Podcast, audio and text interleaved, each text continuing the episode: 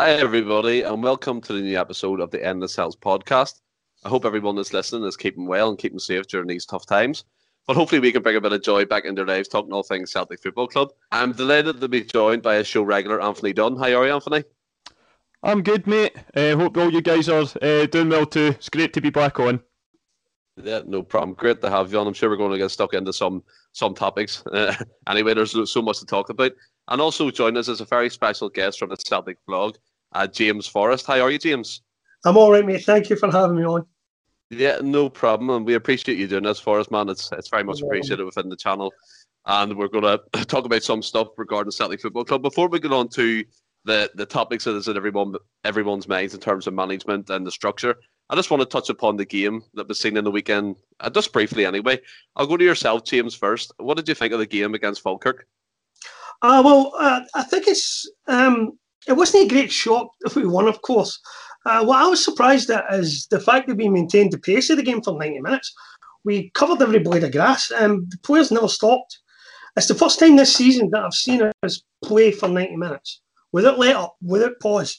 Um, and I was quite impressed by that. Uh, I think maybe whatever's happening in training is getting done slightly differently is maybe now having an effect. Maybe we're starting to see what Kennedy can do. Um, I, I, also wonder if maybe there's something to do with Stephen McManus's promotion because I noticed he was very animated on the touchline during yeah. the match. Maybe he's having some impact. But they, they played for 90 minutes. They ran for 90 minutes. It's the first time I've saw them do that for a while, so I was very encouraged by it. Yeah, I think you actually bring up some good points there. I, th- I think in the over the three mat the three matches he's been in interim charge, we've had something like ninety two shots. But the, the yeah. things that concern the, th- the thing that concerns me, Anthony, is the fact we've only managed to score five goals within them three games. Now, three of them goals came against League One opposition in terms of Falkirk, but as as James rightly pointed out, Celtic didn't stop. It was kind of pressure after pressure, or attack after attack. Is, is that what you took away from the game, Anthony? Uh, yeah, absolutely. It was. Um, it's always. It's, I actually think this is the first time I've been on on the back of a, a win. So you know, it's actually it's quite nice to be on tonight. Um, I I thought that the game, like you say, it was a, a, professional job. You know, against lower league opposition in the cup. The the most important thing is just getting into the next round. But um, as James says, there was a lot more energy in the team, particularly in the second half. You know, they kept that going. There's been quite a lot of times we've started games well this season, and it's just sort of petered out. Um, but it was great seeing uh, James's namesake uh, on the pitch, um, back amongst the goals as well. Um, and I thought Rogic and Turnbull, um, they connected quite well. It was quite surprised to see Tom uh, to, to start the match, but I thought him and Turnbull worked well, again, especially second half. And um, you know, three goals, you can't complain. And um, of, but of course, the, the pick of the bunch was uh, Elyounoussi's wee touch class over the over the goalkeeper. It was brilliant. Yeah, that that third goal, but it just reminds you of like a I, I know this is a very hard comparison, but like a Larsson finish, like the chip, the wee dink over the keeper. Mm-hmm. Yeah, so, sometimes cheeky. that's the sort. Mm-hmm. Yeah, that's the type of intelligence that you're crying out for when you're play when you see players playing for Celtic and make stupid rash decisions instead of taking their time and thinking they're through properly. I think during the match as well, there was plenty of opportunities for likes of Griffiths to hit a shot on target, but it, it didn't really work out for him. Just before we move on, uh, James, I'll go back to you for this one. In terms of the players in that game, who impressed you? Well, I think you can build the whole team around David Turnbull right now. I, I, I, think he's one of the most exciting prospects I've seen the Celtic team in a long time. Like yourself, so I was I was impressed by how well he worked with Tom Rogic because it was one of my complaints uh, when I saw the team selection. I did not know how those two would play in the same team together, but they did really well. It, it, it worked for some reason. Um, I, I just wonder if maybe that's something the next manager is going to look at but Tom, Turnbull's a class act. You can build the whole team around this guy, and I hope we do. And I, I think Stephen Welsh looks better in every game that I watch him play. He, he really does look like the the one gold nugget from the whole entire horrible season is that he's had an extended run in the team, and he looks like he'll be at the centre of the defence for a long time. Yeah, I think I think we all echo that in this channel, and that we always speak about Stephen Welsh. It, it's mm. just unfortunate his, his chance in the team actually came by accident instead of performances regarding yeah. him and, and the youth setup and stuff. But he's been fantastic, and I think the partnership he struck up with Ajer is, is, is quite good. But you just don't know if, if Ajer's going to going to stay or is he going to sign a mm. contract, become a new captain. That, that's another question up for debate. But moving on from the game, we'll go on to the, the topic that everyone was looking for this morning, which was the announcement of Eddie Howe, which didn't come. What we did see was Dominic McKay, he's starting early, around about the 19th of April. I Anthony, do you think this would be one of Eddie Howe's demands, getting the structure in place first before he takes over? Or is it more that the McKay wants in as soon as possible to fix what's went wrong? Um, I'm not obviously sure if, if it's something that Howe himself has, has, has demanded, um, Stephen. What I'm glad is that McKay's going to be in the building a lot sooner than we originally expected. Um, you, you know, as I've spoke before on this channel, rugby isn't my speciality point, but it, the improvements at, at, Murrayfield have been clear for see uh, the last couple of years. So, yeah, it's great he's coming in there in a, a, a sort of transitional phase um, before you know getting the title um, in the summer. So that's that's a, a, a plus. Um, it, to coin a wee phrase for, for the maestro himself, it, it creates a wee buzz about the place. Um, but you know, I, I, I'm, I'm like everyone else. You know, you, you kind of hoped that um, we were hoping that Eddie Howe was going to be announced um, today as well. But I think as the weekend went on, we've seen that that, that probably wasn't going to be uh, realistic.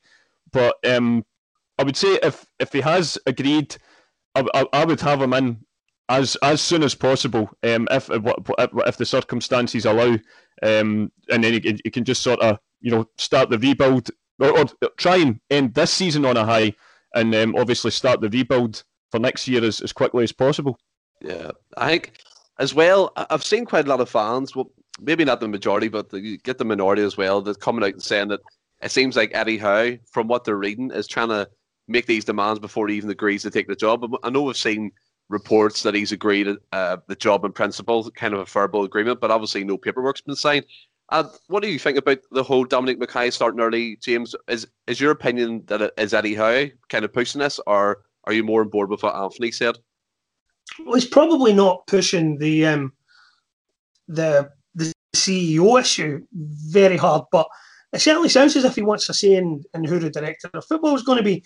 And I can understand that to an extent. Well, uh, while I agree that it's probably not a good idea to let the manager pick the pick the people he works for any more than it's a good idea to let the players pick the manager, I can understand that he wants he would prefer to work with somebody who he's worked with before and who he knows well and who he absolutely trusts. And I think if he's got a good partnership with uh, Richard Hughes, um, that I, and, and you know if Hughes has got the credentials and is acceptable to the Celtic board, I think it would be an excellent idea to have two guys in there who know each other and have worked together before and kind of know each other's ways of working and stuff. I mean, David Webb was also linked with a director of football job, and he's also worked with Howe. Uh, that, that, to me just makes more sense than bringing in somebody like Fergal Harkin who's never worked with him before and who is more comfortable dealing with the directors because he's a, apparently a friend of Desmond. Well, I would rather that the director of football was a friend of the manager than a friend of the largest shareholder. Um, that makes yeah. Yeah, I, f- I think what you make there about Harkin, I think they've kind of the, the want Harkin in, the want him announced, but obviously as Eddie Howe wants Richard Hughes in, it's kind of free a, free a wee bit in the basket, and it's like it's like they've came to a crossroads. But if Howe is announced in the next couple of days to take over as selling manager, James, do you think he should come in straight away and evaluate the team for the next season, or do you think he should hold off until the end of the season? I have a personal preference on that. I think I would like I would like to see him come in straight away. I'd like to see him get the ten games or whatever is left to assess the team properly, to put his tactical ideas across. There are players who obviously we're going to have to make a decision on in the summer. And the sooner he's in there and the sooner they see what he's got in mind, and he can explain to them what he's got in mind, the sooner we might get decisions from someone like Ryan Christie to stay for an extra year or two maybe I or I don't think we'll keep Eddie under any circumstances. I think Eddie's made up his mind to go and he's going to go, and we'll get a bundle of money for him. And in that regard, I think that it would be good to see Howe come in so that he can do that proper evaluation um, and start getting his ideas across and stamp his imprint on this team. On the other hand, this isn't his team, and it doesn't matter if he comes in and does spectacularly well in the next 10 games. It's not going to be his team next season. And there is an element of it that makes me think he's going to balk at the idea of coming in to clean up someone else's mess. I, uh, uh, yeah. if I were in his shoes, I wouldn't come right now. because it's so it, you... it really is put in a very difficult position. I mean, what if we go to Ibrox and lose, God forbid, right in the cup, and he's the manager, and that's his start?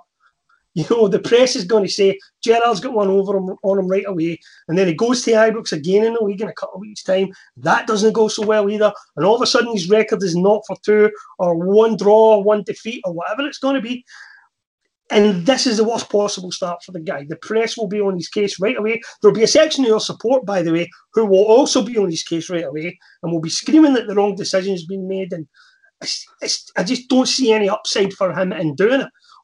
I yeah. hope to God he does. I hope to God he's one of these guys who's like, you know what, I'm confident enough. I'll come in and I'll turn this around and I'll I'll start my Celtic career with a Scottish Cup. Why shouldn't he believe that? But if he goes the other way, I will completely understand why. Yeah, I mean, I'm glad you actually brought that up in terms of him. If he comes in now, you can see, you can kind of see if the, the results don't go well against Rangers, that the fans would ultimately some section of the fans would be like, "What's going on here? Why has there been no improvements?" And obviously, that, yeah. that's quite a, a glaring thing because if he comes in, he, he's trying to put his imprint. Uh, as James rightly says, this is not his team, and majority of the personnel won't be there next season. So you're looking at it. If Eddie comes in now and it, it goes kind of coin the phrase tits up from now till the end of the season, do you think the support can accept that that's the way it might go until he gets his own players in? I, th- I think the more rational thinking um, amongst their support, which I would like to think is the vast majority, would see it the way that James, James just sort of outlined it there. That would, you know, you, you say it's it's not his team. This has been a disastrous season. Let's just get it out of the way and, and, and we start again. But you know, Twitter and Facebook, you only have to go onto the comments at the minute at, at the moment, and he's not even signed. The, he's he's not even in the door um, hmm. officially. And uh, you know, s- some of the comments you read, you just you know, your your head's in your hands. You know that he's he's not he's never done anything, and you know. But by the way, and I know we will come on to this uh, later on in the show. Not just um, supporters with, with, with touch screens, right enough. Ex Celtic players in the media are coming uh, yeah. away with the, with the exact same, and it's just like you know, this guy's literally not even in the door yet, and, and, and he's on to a hard time. Um, I, like you say, it's is James is kind of quite described well, but both scenarios there. You know, it is quite high stakes. Um, but you know, I must admit, not, not, nothing would give me greater satisfaction than you know the um, turning up in his, his soft-spoken way that he is, but you know, quiet, steely guy, and just um, wiping the smile off uh, Gerrard's face. I mean, it, it would really start the summer off well. Yeah, I mean, I don't want to, I don't want to be a dampener, but I like to be a, a bit, uh, do you know what I mean, a bit impartial as as the host. But I've seen a, I've seen a few reports come out saying James. Obviously, we all see Twitter, we all see Instagram, and quite rightly so. It's it's full of rumors at the minute, and there's starting to creep in that the likes of Crystal Palace are, are wanting to speak to Eddie Howe, the likes of Newcastle. Yeah. We know he's already he's already rejected Sheffield United and for the Celtic job, but do you think that this keeps dragging on any longer that Eddie Howe is going to stick around, James? um, again, there are the, two schools of thought here. Um, this guy either wants to wants to do something special at a special club, or he wants or he wants money. Basically, I mean that's that. I mean, he's, he's either wants to come to a special club and win things and, and and establish a legacy and build something, or he's going to go where the money is. Right now, you can say, as some will say, that that there's also an ambition element to it. That he would rather be you know, and and you know, and and the kind of league that can satisfy a manager's, you know, footballing ambitions, as opposed to coming to a backwater like Scotland. Um, uh, the truth is, though, what, what is he going to achieve at Crystal Palace? Right? If he goes there, it's for money. It's for nothing else. And he won't be able to dress up as for football reasons, right? Because Crystal Palace are a mid-table team. If they're that, if, if they're not going to be hovering in the relegation zone, the best he'll accomplish is about a mid-table position. He could have stayed at Bournemouth if he wanted that. He could have taken a shot at the Sheffield United job or one of the other jobs that that that'll involve just existing on the Premier League level. I mean, there are some managers who might be content to take the money and exist on the Premier League level. Other ones want to go and win things and challenge for honours and play in Europe and stuff and manage in Europe and stuff like that. And and if Howe isn't one of those guys, if Howe wants to go where the money is, then let him go where the money is. his star will fade in, in due course, as all of these guys do. If the guys who chase the money, these are no guys who win things. These are no guys who are going to go and, and, and challenge for honours anywhere. Yeah, no, I 100% agree. And as I always said, Celtic Football Club is one of the biggest clubs in Europe and, and in the world with the biggest fan bases. As you've rightly said, if you're going to the likes of Crystal Palace and Sheffield United, you're chasing the money, you're chasing the big pay packet at the end of the month. And that's not what you need to at Celtic. You need someone who's going to be there, who's going to be committed, who wants to take Celtic forward. And I don't mean just for two or three years, but I mean a, lo- a longer term kind of value there as well. Because yeah, you don't you, you don't want someone coming in beefing their name up, and then the first job down in England, they're, they're away, they're catching catching flames down the M1 back to England. That's that's not the, the sort of sort of thing Celtic need. What what about you, Anthony, in terms of the, the likes of Crystal Palace and Sheffield United? I mean, James, I mean, he summed that up perfectly. He's chasing the money if he goes there, isn't he? Yeah, absolutely. I mean, these clubs, uh, uh, the, the, the be all and end all for them is um, is mid table. You, you know that, that that would be that's a, a season you know a, a season to remember for generations if you finish tenth in the English Premier League, and it's not like you say where the the guys who with the, the best ambitions would, would, would settle for. You know, you look back to a lot. A lot that what's made about Eddie Howe is um, the fact that he's sort of done well at Bournemouth, and you know he's he's you know he's been unemployed for for um, a, a, number of months now. But I, I, I do see a lot of parallels between him and uh, and Brendan Rodgers. I accept that that Brendan did have the Liverpool experience. I, um, I, I, I agree that obviously he's not had that big job in England yet.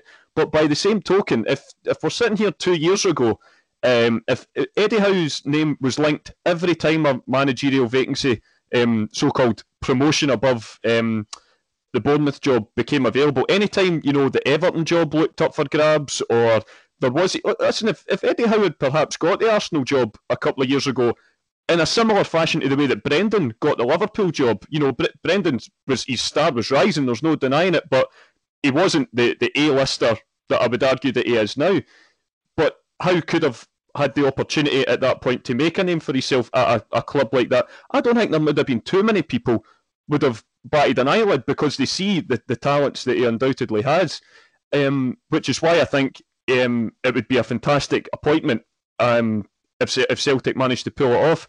But it, it, it, even going back, I've um, I'm a keen listener to some of the, the, the football writers podcast down in England, and I remember them his name being touted with the England job um, as well. So it's um, so the the, the the idea that the Daily Record and all the pals seem to be pushing it now that it's a a small time and he's you know he's he's never managed.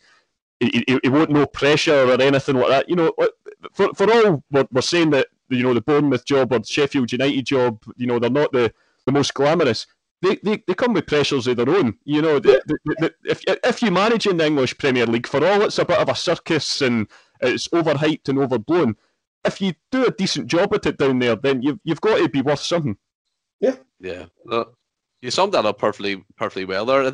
The, way I look at it as I always say as well, the English Premier League look at, as James said, look at Scotland like a backwater league for people to go towards the end of their careers. I think the Eddie Howe, the Eddie Howe thing, maybe bar Brendan Rodgers, is quite out of the norm that a, a young up and coming manager wants to try and succeed at Celtic Football Club. Now, moving on to the likes of the director of football, as James said, Richard Hughes seems to be his preferred choice, but the Celtic board are quite pushing this Fergal Harkin uh, routine with a couple of people like analysts and backroom teams coming from Manchester City. Now, James, do you think Eddie Howe will be the, the person that will kind of make Desmond back down from Harkin, or do you think Desmond will be firm set in appointing his friend? Well, that's a good question, actually. Um, the thing is, um, I, I, wrote a piece the other day that said that if Eddie Howe takes the job, he will probably be the most powerful Celtic manager since Martin O'Neill. And I'm glad that that, that Howe is making demands because it, it makes it clear that Howe's not going to be content to just accept whatever the board wants to give him. He's got ideas of his own and he's got a vision of his own that he wants to be able to control completely. Um, I don't think it's so much a case of of them backing down. See, Desmond more than Law anyway. Desmond likes the idea having a strong character in the dressing room. I think I think Dermot Desmond subscribes to the view that the manager should run the show. This is why Desmond's tried to hire Keane twice, because um, you know a lot of clubs in England won't touch Keane because they're worried that Keane will rock the boat. Desmond doesn't seem to be concerned.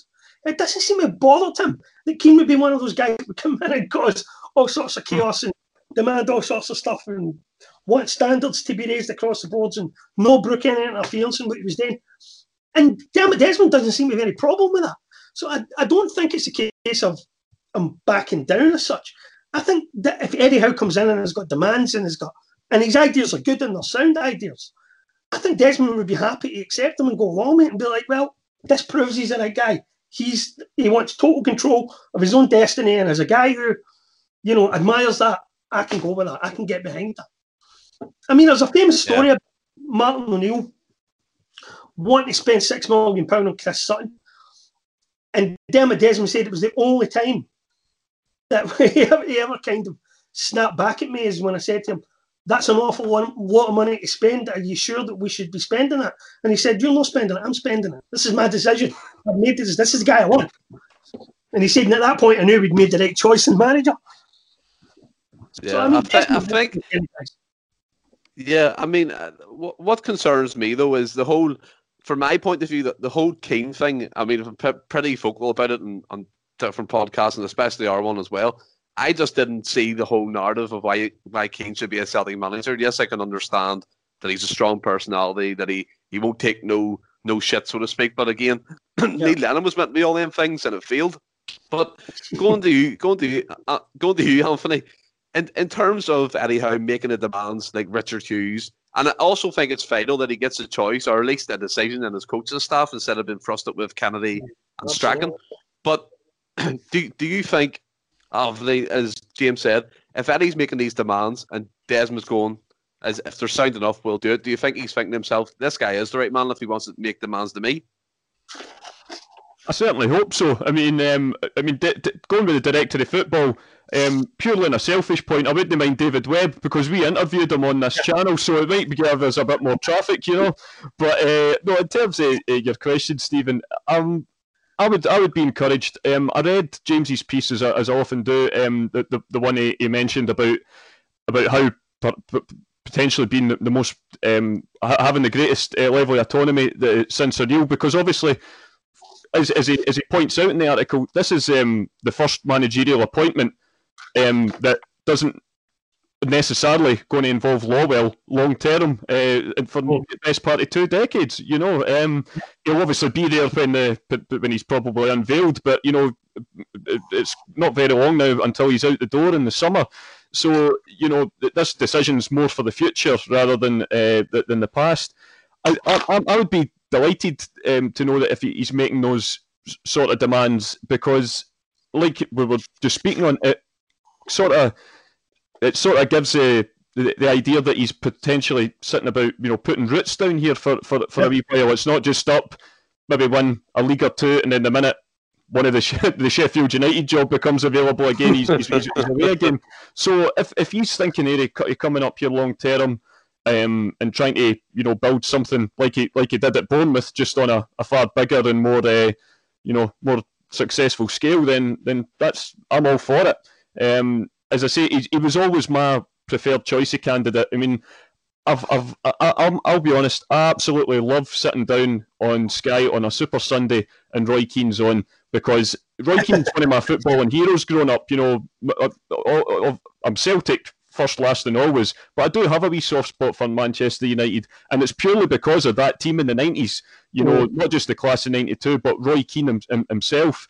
Just that, that that's he was just his standards were so high, and he's very intelligent to listen to um, talk, comment on the game um, for, from that point of view as a pundit.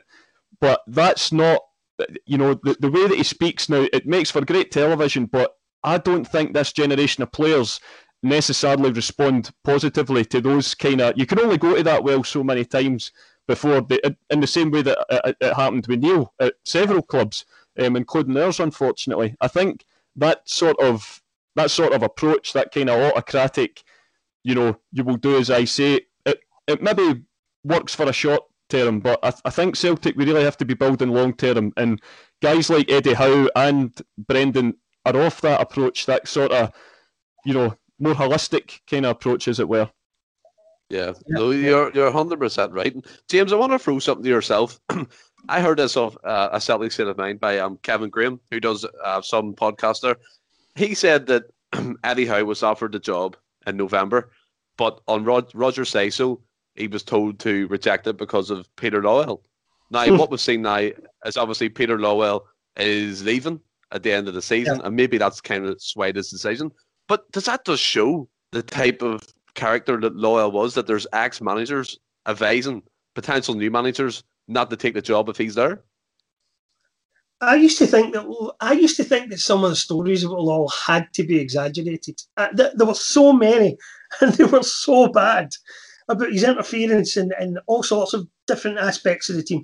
I used to think that they had to be exaggerated, and the whole Rodgers affair kind of took the blinkers off for me because it, it, it was it was crystal clear that Rodgers chafed about his about his interference, and and, and I think Law, I, I think Rodgers considered Law to be a negative influence on his ability to build the kind of team that he wanted. I mean, the, the, the famous transfer window where we lost John McGinn, where we lost Timothy Castagne, and these guys. I mean, the scouting department did its job. The management team analysed the players, identified the targets, and and, and Rodgers at that time was it's clear to me that Rodgers at that time was working towards a long term plan, at least as far as ten in a row was concerned, and getting getting to the end of this season before he made the decision. It's clear anyway that Rodgers was working on building something to the point where even if he left at the end of 10 in a row, he was going to leave behind him a stable club that had an extra couple of years in the Champions League groups or whatever, right? And he felt that summer that those efforts were completely undermined by what Law did. Whether it was haggling with Hibs over a couple of hundred grand over McGinn, and I know there are ins and outs to that story, and it wasn't completely Celtic's fault, but I always said that Law played a bad hand very badly. He didn't even bluff particularly well. He didn't even try to bluff particularly well. I mean, there were pressures that we could have applied to Hibs in terms of the fact that Lennon was there as manager, and we could have applied over Rod Petrie's head in terms of, well, we've made a good offer. It's money that the manager needs to spend. We could have shook things up a wee bit there behind the scenes, got Lennon making demands on Petrie, sell him again so I can get the money, whatever it was. And and Law just played the whole thing so amateurishly, so terribly that we never had the chance really. And, and what swung it for me was the the night of the AEK Athens game at Celtic Park. And I was um I, I was sitting here in front of the computer and I was getting ready watch a game on the telly and I heard Chris McLaughlin on BBC Radio Scotland say that this a, a Celtic director had slammed the manager for his comments at the press conference the day before about how long transfer deals were taking. And I wrote that story that night, and people screamed about it. Oh, we're taking Chris McLaughlin's word for it. And I said, Chris McLaughlin said a Celtic director told him this, said this to him. If Chris McLaughlin is lying, he will never be in Celtic Park again. I'll be believing Chris McLaughlin tonight. I believe Chris McLaughlin. And that was I mean at Celtic Park the following day, where Pat McVeigh altered with Peter Law and I knew two minutes after walking in the room that Peter Law was the guy who spoke to Chris McLaughlin the night before and trashed the manager on the eve of a Champions, or on the night of a Champions League game. And I knew we were in deep shit that night. I knew we were in real trouble, real trouble. But the following day, seeing Law and hearing Law and hearing his justifications for why that had happened, I knew that the, the clash between the two of them was so bad that we weren't going to get out of it all the way to 10 in a row. I knew Law was going I knew that Rodgers was going to leave. I didn't know what the timing was going to be, but I knew that at the end of the season, at the very latest, that he was going to go. There was no way he was going to stay another day beyond the end of that campaign. And I just knew wow. attitude that day was that the club was in the right and Rodgers was in the wrong. And I know Rodgers was a bit egocentric and whatever, but it, it was it was obvious, it was evident that the, the clash of personalities was too much to bear. And I think from that moment on, Rodgers believed he was being undermined. And when we signed um, Marian Shved in the January window just before he left, I mean, he could not have been more dismissive of that. If he'd actually said the guy is shite and I'd want nothing to do with it. oh, it was, it was, it was I mean, dreadful. And I, and I think that, story's kind of... thinking about all the stories I heard about Law and all the other times that he had allegedly interfered and allegedly overruled the manager. Like when Samaras wanted a new contract, the manager wanted to keep him. and Joe Ledley wanted a new deal, and the manager wanted to keep him, and Law overruled them on both counts, and it's stuff like that. And you think to yourself, you've got no business doing that. If the guy, if the manager wanted the guy, and there was a budget for keeping the guy, you had no business interfering in that. And I know that happened, and I know these stories are true now. And I don't uh, think any good manager would have come and worked under that.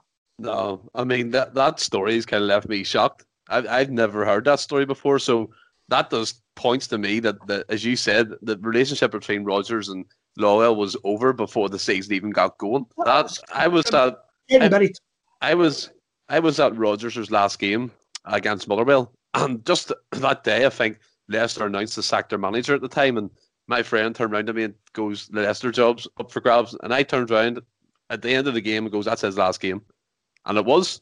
And mm. you could just tell with the, the, demeanour on the pitch, he was going around the whole stadium clapping the fans. Who does that after winning against Motherwell, especially during the season?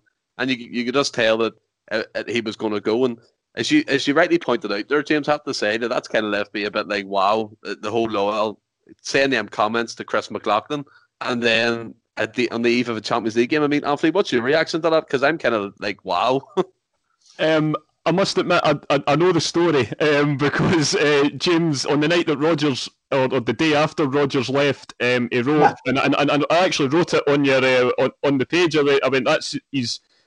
I mean, James pens many a good article. Don't get me wrong, but I, that was it was a it was a brilliant kind of in in depth sort of analysis of sort of behind the scenes the, the, the relationship between Rodgers and, and Lawwell, and I, and I remember him commenting on on that story. Um, and like you say, as as the time has has went on, and when you look back in hindsight, you could see the writing was on the wall from around that period. It was you know very very public, um, sniping at each other and hanging out their yeah. dirty laundry in public. Um, we did we didn't see it crashing quite as badly as it did, but you know it's you know hindsight's a wonderful thing. But yeah, it's a uh, it's a story I was aware of, and but it, it doesn't shock me in, in this in the slightest. Yeah, I mean, for me, I I'd never even heard in England of that story. I remember around about the time that Chris McLaughlin said that, but obviously I didn't know who it was, and to be it's just to be told her it was Peter Lawwell literally sniping the manager on the eve of, of, a Champions League game. It makes you wonder what else has he done. As James rightly pointed out, the likes of Ledley and Samaras, these guys were were, were stars for Celtic, especially Samaras on his game was untouchable. and Letting them types of players go for literally nothing is shambolic. But after just to go back to what I was previously saying about the Lawwell leave at the end of the season, do you think that's potentially swayed Eddie Howe to take the job?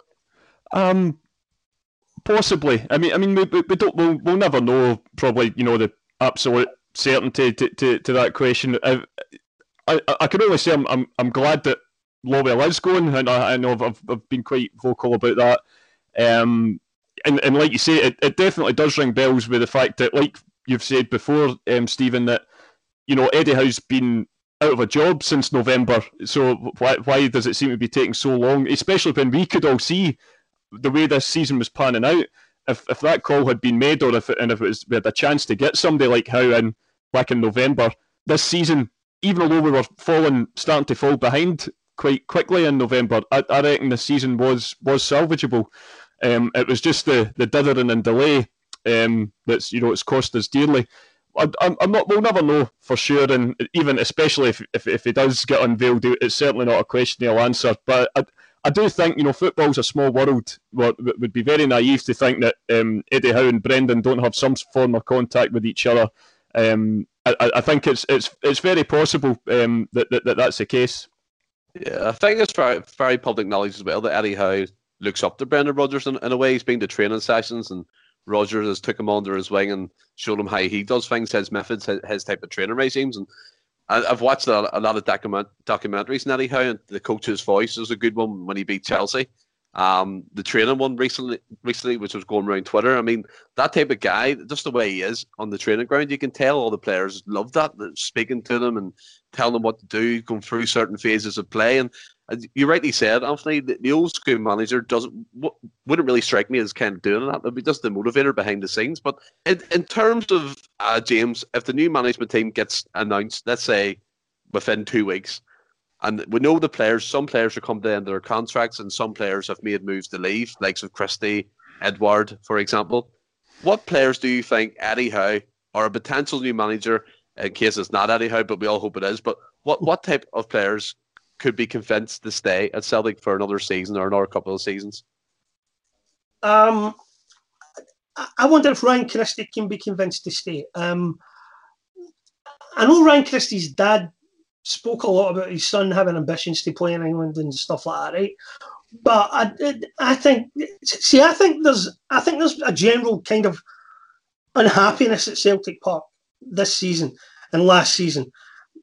Professional footballers like to be tested and they like to be, they like to be challenged. I, I, I always think about it. Um, this is going to sound ridiculous, right?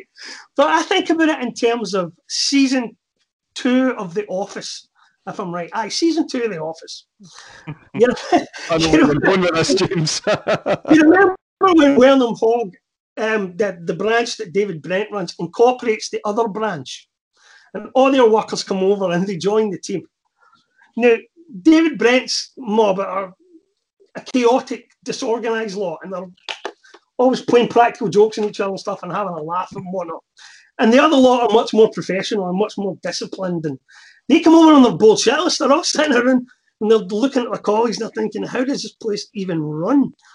And when they have a team meeting to like integrate everybody, and Brent's asking them how they're getting on, they're all sitting there and they're all like, we want more work today. We don't just want to be sent about. We don't, you know, you don't, you don't give us anything to do. You don't challenge us. You don't make it fun to come into work. And I think there was a kind of an element of that in the last two years at Celtic.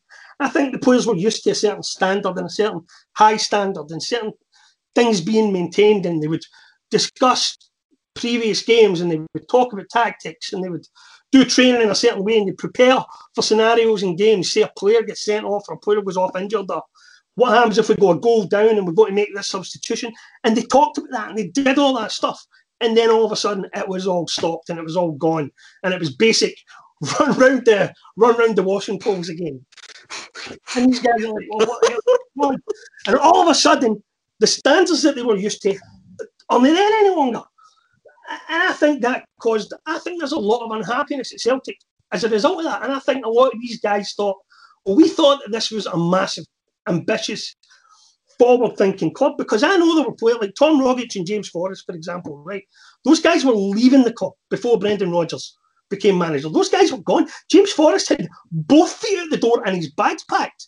And then all of a sudden, we make a, an appointment that just blows them all away. And all of a sudden, it's Celtic are this progressive, forward thinking, ambitious club. And we're going to go for Champions League qualification. We're going to try and get to the same stages. And all of a sudden, these guys who wanted away are like, well, wait a minute.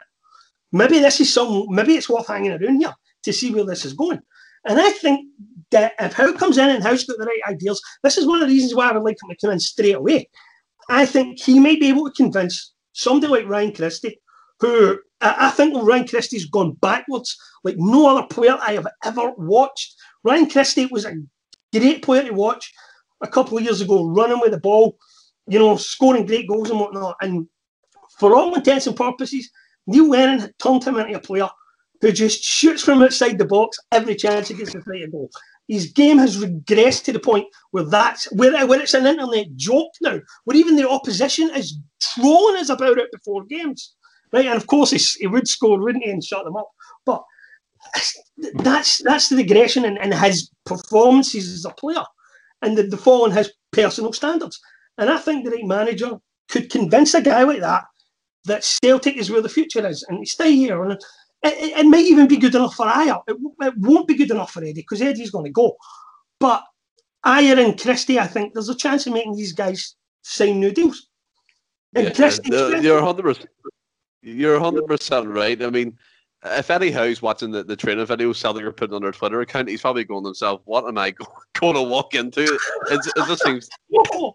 It just it just seems it just seems to be the same the same thing they're doing as you said. Run around the washing poles, hit a few passes, and then that's it, boys. That's it for the day. But I've been very vocal in this podcast about Christie. I mean, to the point where people are always saying to me on the group chat, "Did you mention Ryan Christie again?" Unfortunately, yes, I am going to mention him again. I just think, for me, I couldn't care less. If this is the way he's going to be, I understand a manager can come in and change a player. Yes, I get that. And the way he's been the last year and a half, especially, he's been another shambles apart from the odd the odd goal out of 400 shots. Mm. I, I wouldn't I wouldn't care if he left. As being totally honest, get a transfer fee for him and let him go. I'd be I, that I'd be focusing more on the players like Ajer, trying to convince him for a couple more years. Then the resale value could be talking upwards of 20 million pounds if he gets his performances back. Eddie, mm-hmm. as you said, it's too late for Eddie. He he wants to go. I think he's been promised so much at Celtic, and Celtic have just failed to deliver. Um, I don't I don't know about you, Anthony. Where do you stand on any players? Uh, do you think that we haven't spoke about could could be convinced to stay or at least take part in the next few seasons? Uh, the guys you mentioned um, are, are all certainly uh, fit that bill. Perhaps, what you say, Ron,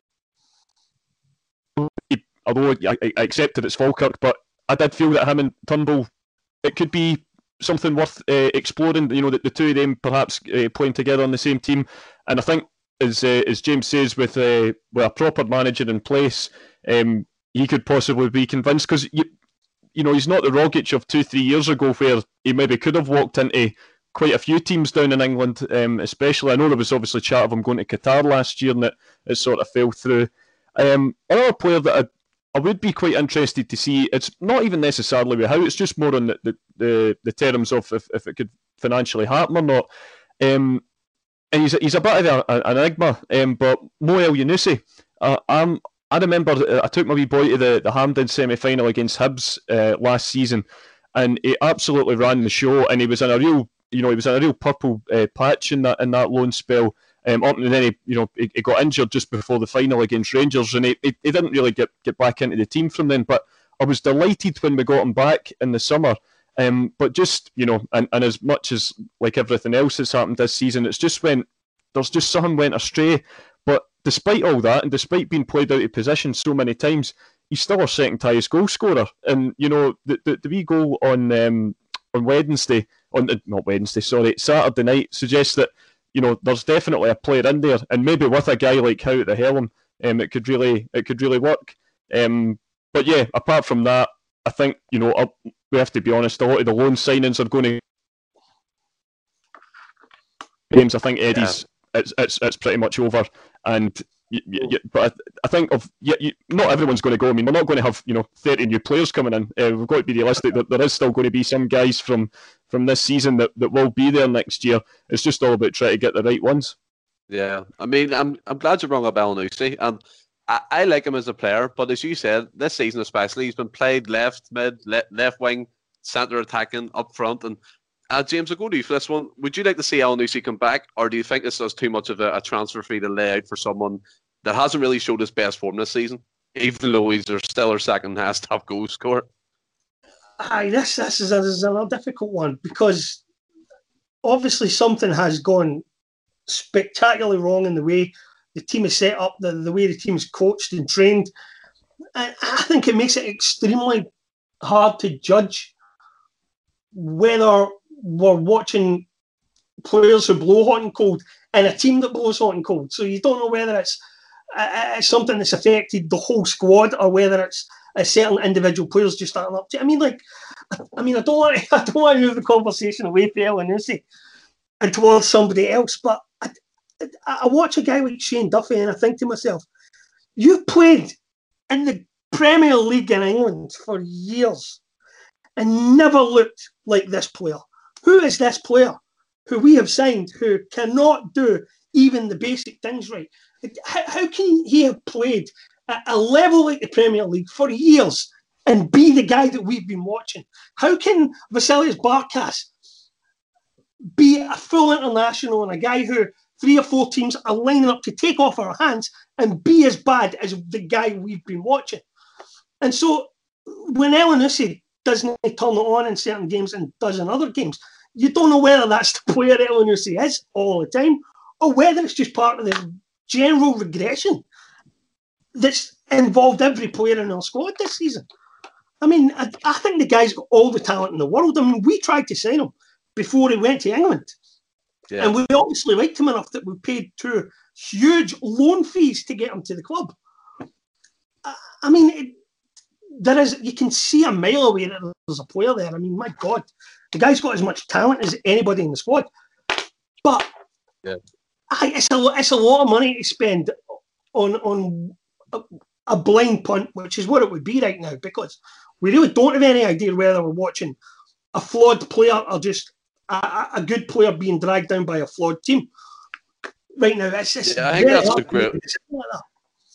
I think that's a great point because, as as you rightly pointed out, the likes of Mo- Moya and see, you can see there's a cracking player in there, and Duffy's like a jigsaw puzzle that you just can't figure out. As you said, he playing in the, the top level of like English football, he never looked out of place. In the likes of Arsenal, Man yeah. United, he always gave good performances. But yes, he's had personal issues off the field. But again, we have to judge what we see on the pitch, and he hasn't yeah. been anywhere near the standard that Celtic require.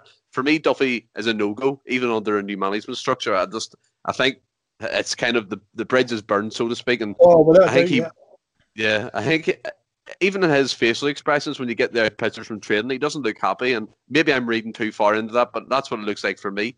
That the other known players, Jonjoe Kenny is the most boring footballer I've ever seen in the Celtic shirt. Um, Diego, Diego, Diego Laxalt gives us a bit of flair, a bit of a bit of umph on the left hand side, but again, he's been coached to to progress. He started off so well, and he, he just kind of went down to the level that the rest of his teammates are at. Then you go to Moi, and you're going to yourself, that's the only fella from the lone players that maybe has a chance of staying on next season. But yet again, you're thinking of that transfer fee.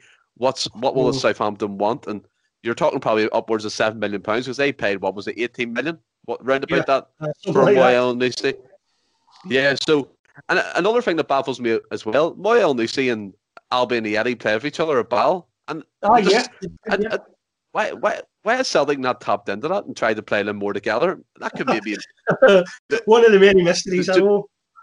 So it's it's a, it's a, like a Rubik's cube Celtic this season. But just to move on to what was seen as well was Kris Commons, an ex-Celtic player, which by all accounts he was a brilliant Celtic player. But I'll go to you, Anthony, first for this one. I find it quite interesting when ex-players come out, and the majority of time it's never to have anything positive to say about Celtic Football Club or the, the, the position they find themselves in. Why do you think that is, Anthony?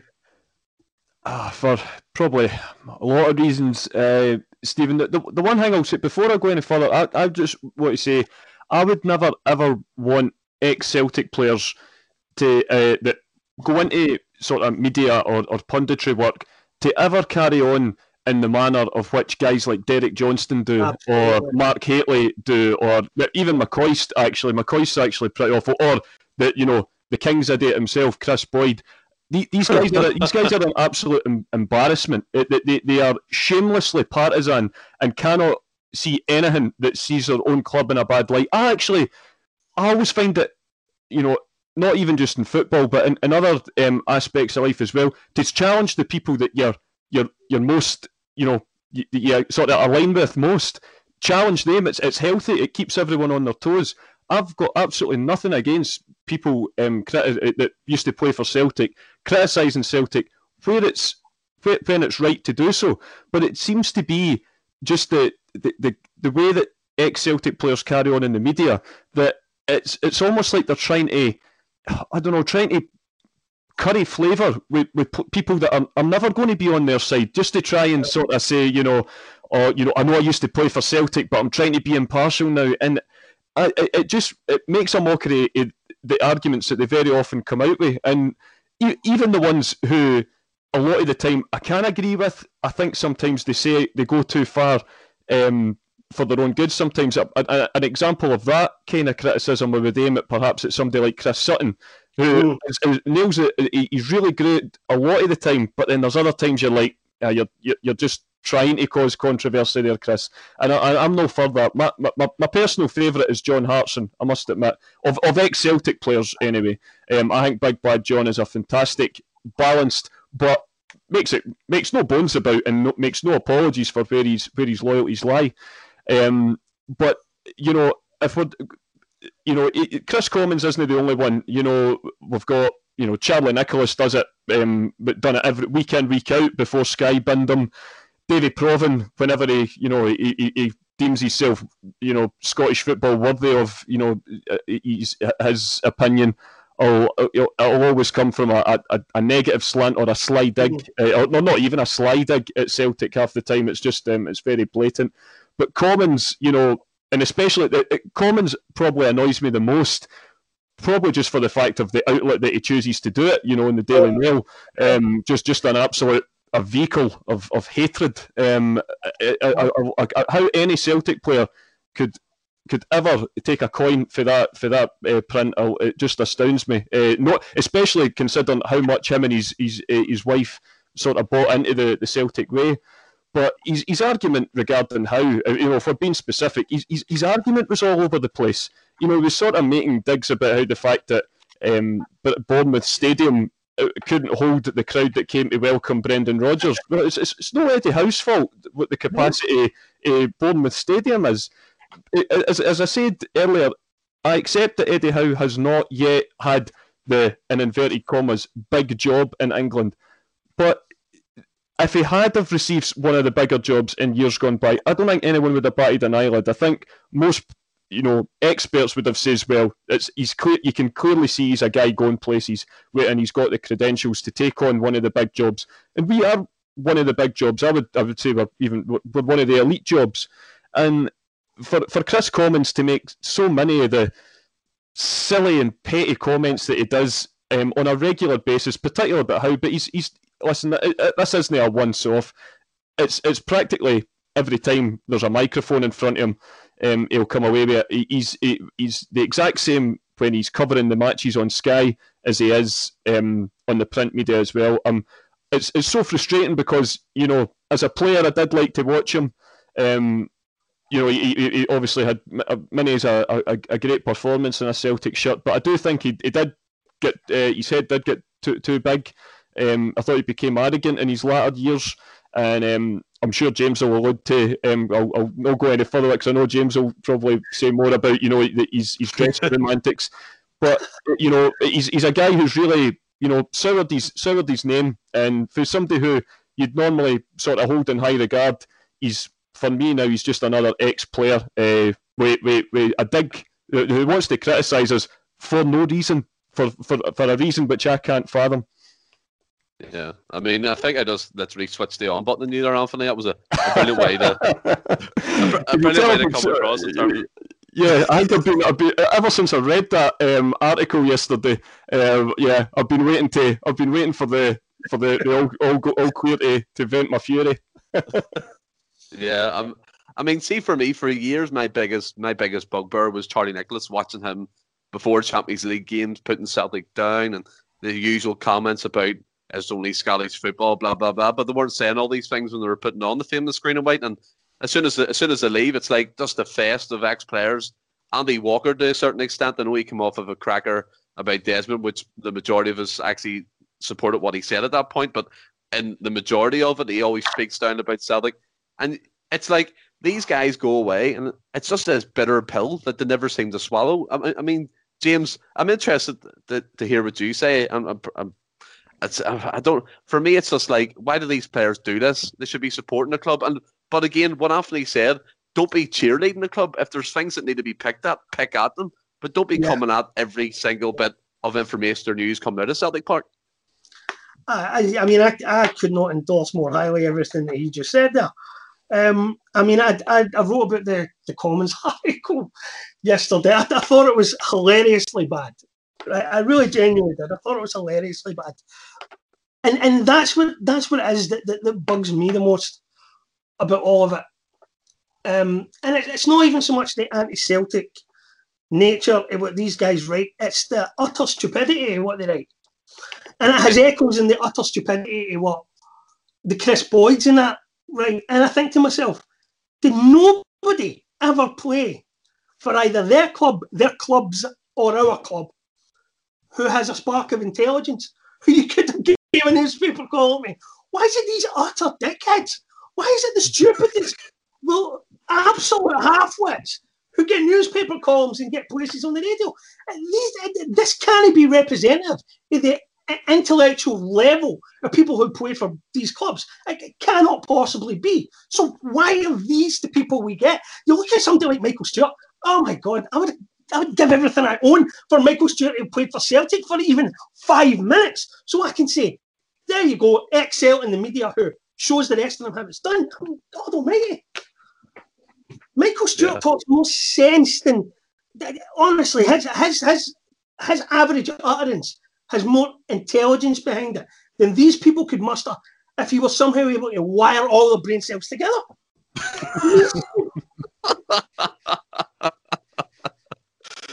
oh man, I, I understand what, you're saying. I mean, Kris Boyd for me, is, as you said, it, it's you just look at him all the time on the TV, and he's all smug, he's all smiling, and he's sitting there with his puffer jacket on, standing so wide a bus could fit for his legs, and you're going, what, what?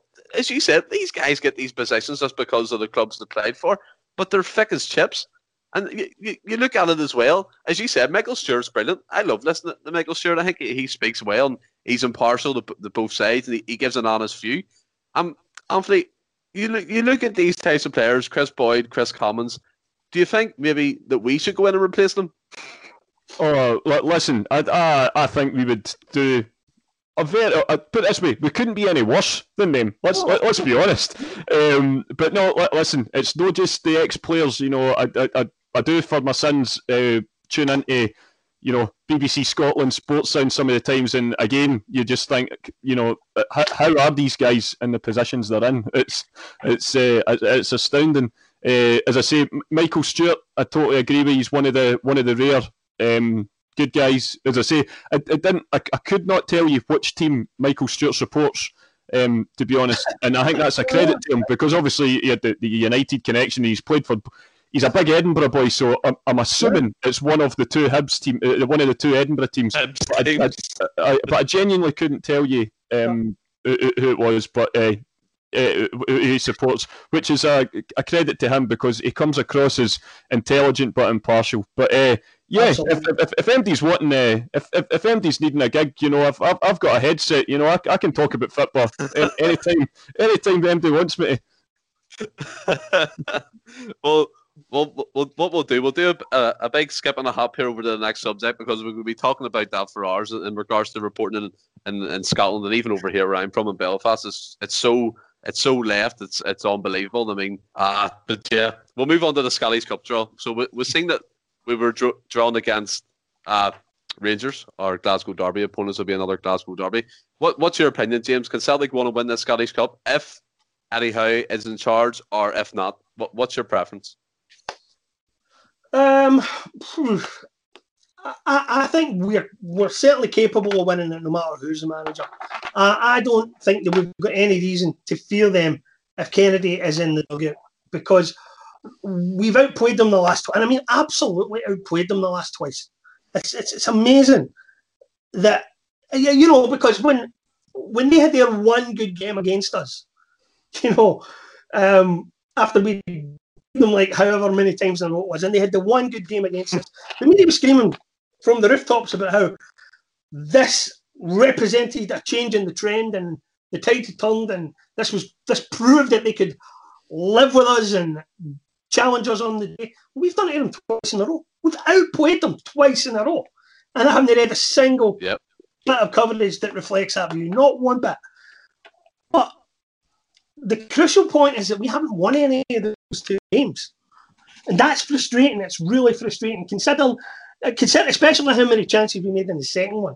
Not so much the first one because they they they won the game without having a shot on goal. I mean, that's an incredible stat. But we weren't that much more clinical in front of goal. We weren't that much better in front of goal than them that day.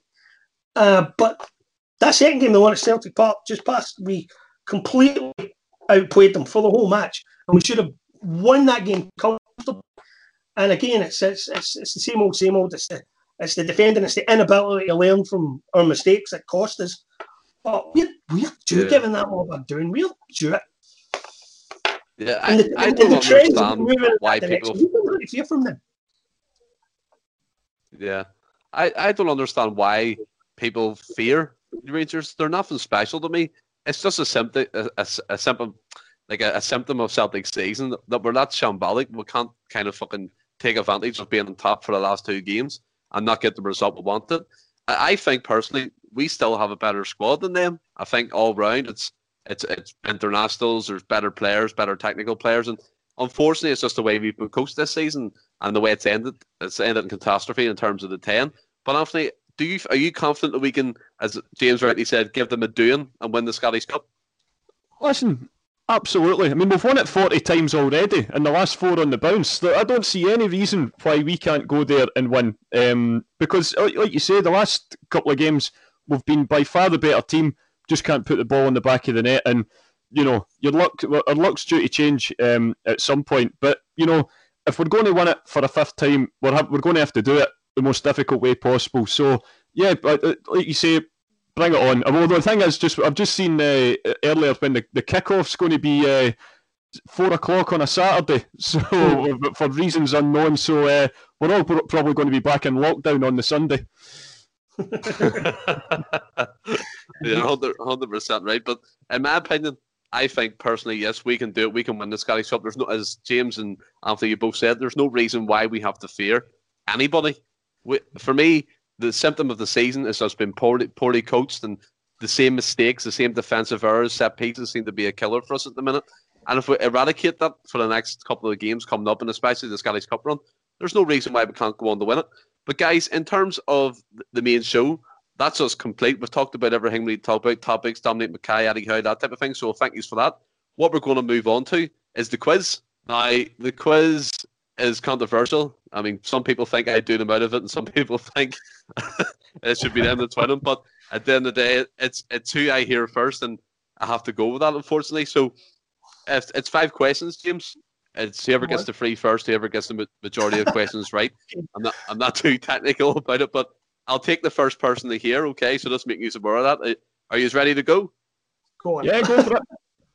No problem at all. Have you got your finger on the buzzers, lads? Ready go.